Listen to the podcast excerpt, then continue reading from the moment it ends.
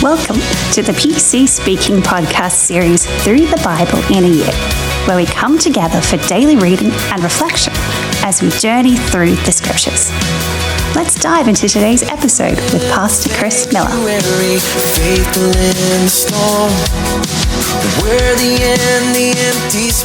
Welcome back to the One Year Through the Bible series of the PC Speaking podcast. Today we are on day 19, January 19th, and our reading is from Genesis chapters 42 and 43, just Old Testament reading today.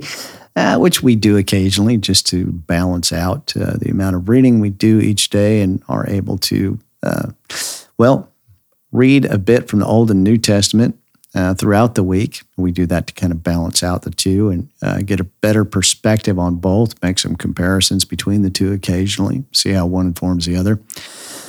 Uh, Genesis chapters 42 and 43. Um, Genesis 42, uh, we're going to be well into famine today, and uh, famine drives Jacob's sons to Egypt in search of grain. They encounter Joseph, who they had sold into slavery many years before. Um, Jacob recognizes them, but they don't recognize him.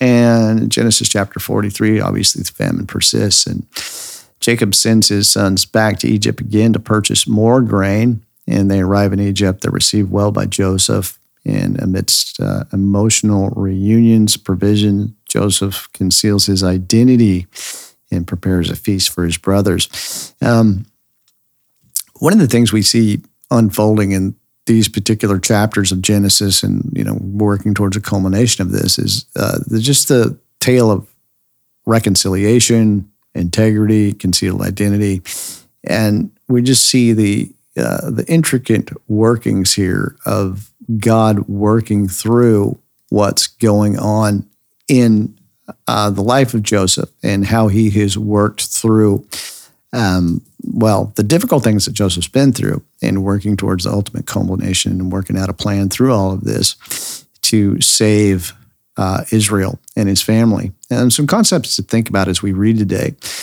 You know, Joseph's brothers made some pretty harsh choices towards Joseph. And, you know, Joseph was, has a lot of power in this situation. But we want something to think about today is how consequences of choices we make today uh, might show up again tomorrow. And in that, we should be careful about the choices we make today. And also think about the concept of forgiveness. It's, it's sometimes easy to say the word forgiveness or say to someone, oh, you just need to forgive. But the complexities of that, of forgiveness, can be very challenging.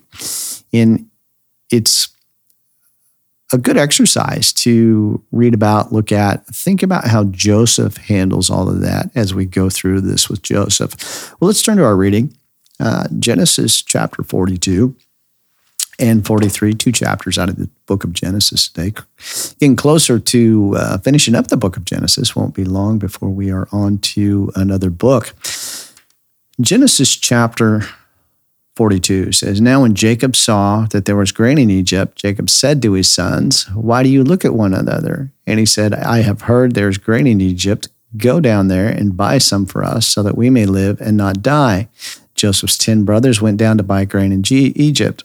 But Jacob did not send Benjamin, Joseph's brother, with his brothers, for he said, Perhaps some might harm some harm might happen to him. Thus the sons of Israel came to buy grain among those who came, for the famine was in the land of Canaan. Now Joseph was a governor over the land, and it was he who sold to all the people of the land. So Joseph's brothers came and bowed themselves down before him with their faces to the ground. Joseph saw his brothers, and he recognized them, but he pretended to be a stranger for them and spoke harshly to them. He said to them, From where do you come? And they said, From the land of Canaan to buy food. Joseph knew his brothers, but they did not know him. Joseph also remembered the dreams that he had dreamed of them. He said to them, You are spies. You came to see the nakedness of the land. Then they said to him, No, my lord, your servants have only come to buy food. We are all one man's sons. We are honest men. Your servants are not spies. But he said to them, No, you've come to see the nakedness of the land. They said, Your servants are twelve brothers, the sons of one man in the land of Canaan. The youngest is with our father today, and one is no longer living. Joseph said to them, It is as I said to you, you are spies. Here's how you will be tested. By the life of Pharaoh, you will not leave here unless your younger brother comes here.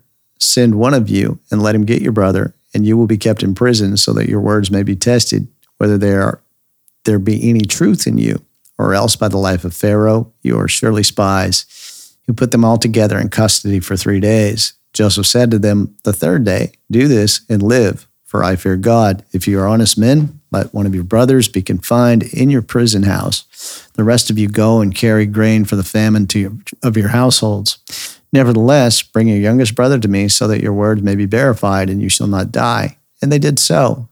Then they said one to another, We are guilty concerning our brother, because we saw the anguish of his soul when he pleaded with us, but we would not listen. Therefore, this distress has come upon us. Reuben answered them, saying, Did I not speak to you, saying, Do not sin against the boy? And you would not listen. Therefore, his blood is now required of us. They did not know that Joseph understood them, for he spoke to them through an interpreter. He turned himself away from them and wept, but then turned back to them again and spoke with them. Then he took Simeon from them and bound him before his eyes.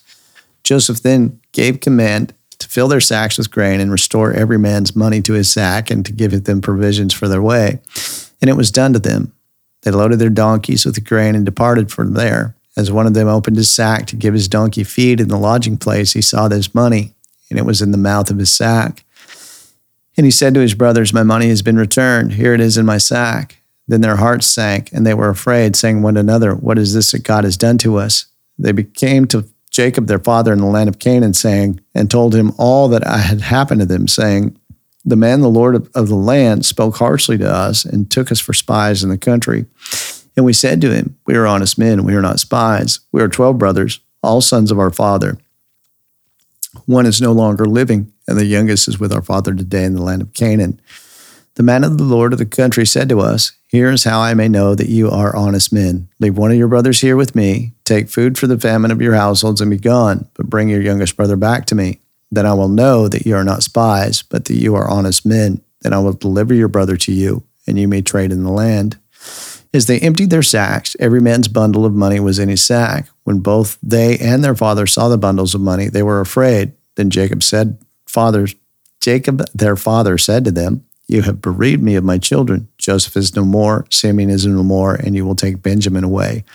All these things are against me. Reuben spoke to his father, saying, Kill my two sons if I fail to bring him to you. Put him in my hands, and I will bring him back to you. But Jacob said, My son must not go down with you, for his brother is dead, and he alone is left. If harm should happen to him on journey you are to make, then you will bring down my gray hairs with sorrow to the grave. Chapter 43. Now the famine was severe in the land. When they had eaten up the grain which they had brought out of Egypt, their father said to them, Go back and buy us a little food. Judah spoke to him, saying, The man solemnly warned us, saying, You will not see my face unless your brother is with you. If you will send your brother with us, we will go down and buy food for you.